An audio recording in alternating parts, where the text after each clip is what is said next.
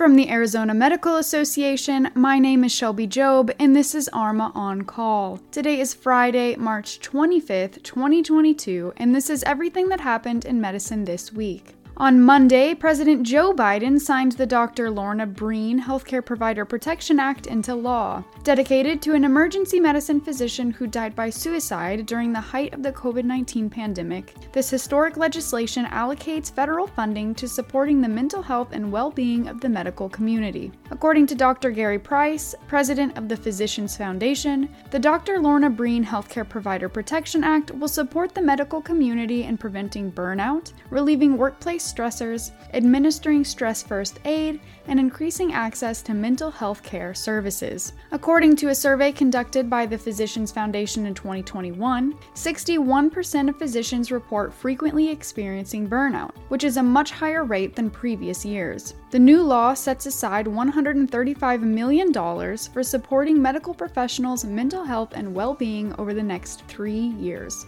On Wednesday, the Arizona Department of Health Services and the Arizona Healthcare Cost Containment System issued a joint statement announcing their partnership on targeted tobacco cessation campaigns for AHCCCS members. The cessation campaign program, known as the ASHLine program, will be featured on the Arizona Smokers Helpline, available online at ashline.org.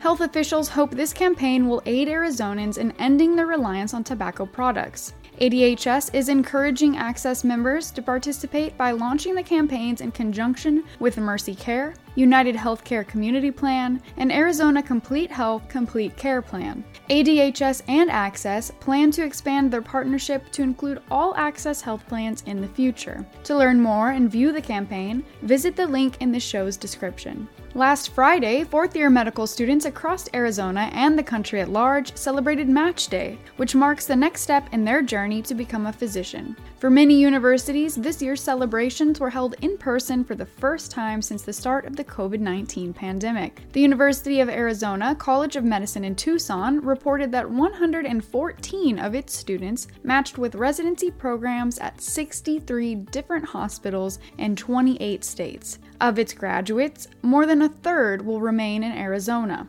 The University of Arizona College of Medicine in Phoenix shared that more than 70 of its fourth year medical students are residency bound, with students matching in 22 states across the country. 18 of its graduates will remain in Arizona. Lastly, the Mayo Clinic Alix School of Medicine, which has campuses in Arizona, Minnesota, and Florida, reported a total of 91 students matching into residency across all three locations. Of these students, 30% will complete their residency programs in the West. ARMA congratulates all those who matched into residency this year. Well done. On Wednesday, drug maker Moderna announced that its COVID 19 vaccine proved effective at preventing disease in children aged 6 months to 6 years old. In a trial with more than 6,000 participants, children were administered two 25 microgram doses, which proved to provide a similar level of protection as adult dosage. However, the study found the effectiveness was much lower during the Omicron surge. According to Politico,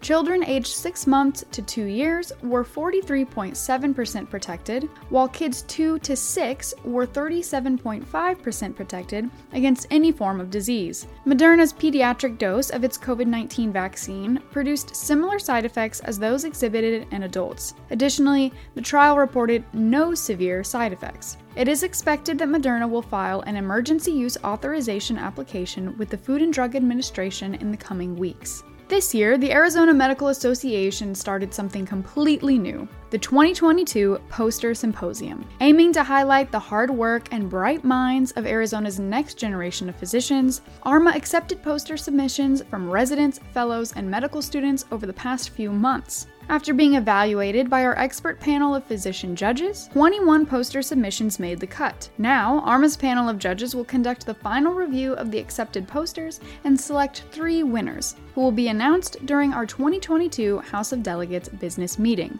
This is where you come in. You can show this year's authors your support by exploring their poster presentations and giving them your feedback. From West Nile virus to vaping use associated lung injury, these posters cover a wide range of topics, so you're bound to learn something new. Start exploring this year's posters at the link in this episode's description. That concludes the update on Medicine This Week. Medicine This Week is part and parcel of the Arizona Medical Association's podcast, ARMA On Call. Gain access to our extended print version of Medicine This Week, which is published every Friday, by becoming an ARMA member. Head to azmed.org to learn more. Be sure to subscribe to ARMA On Call and share this episode with a friend. I'll catch you next week.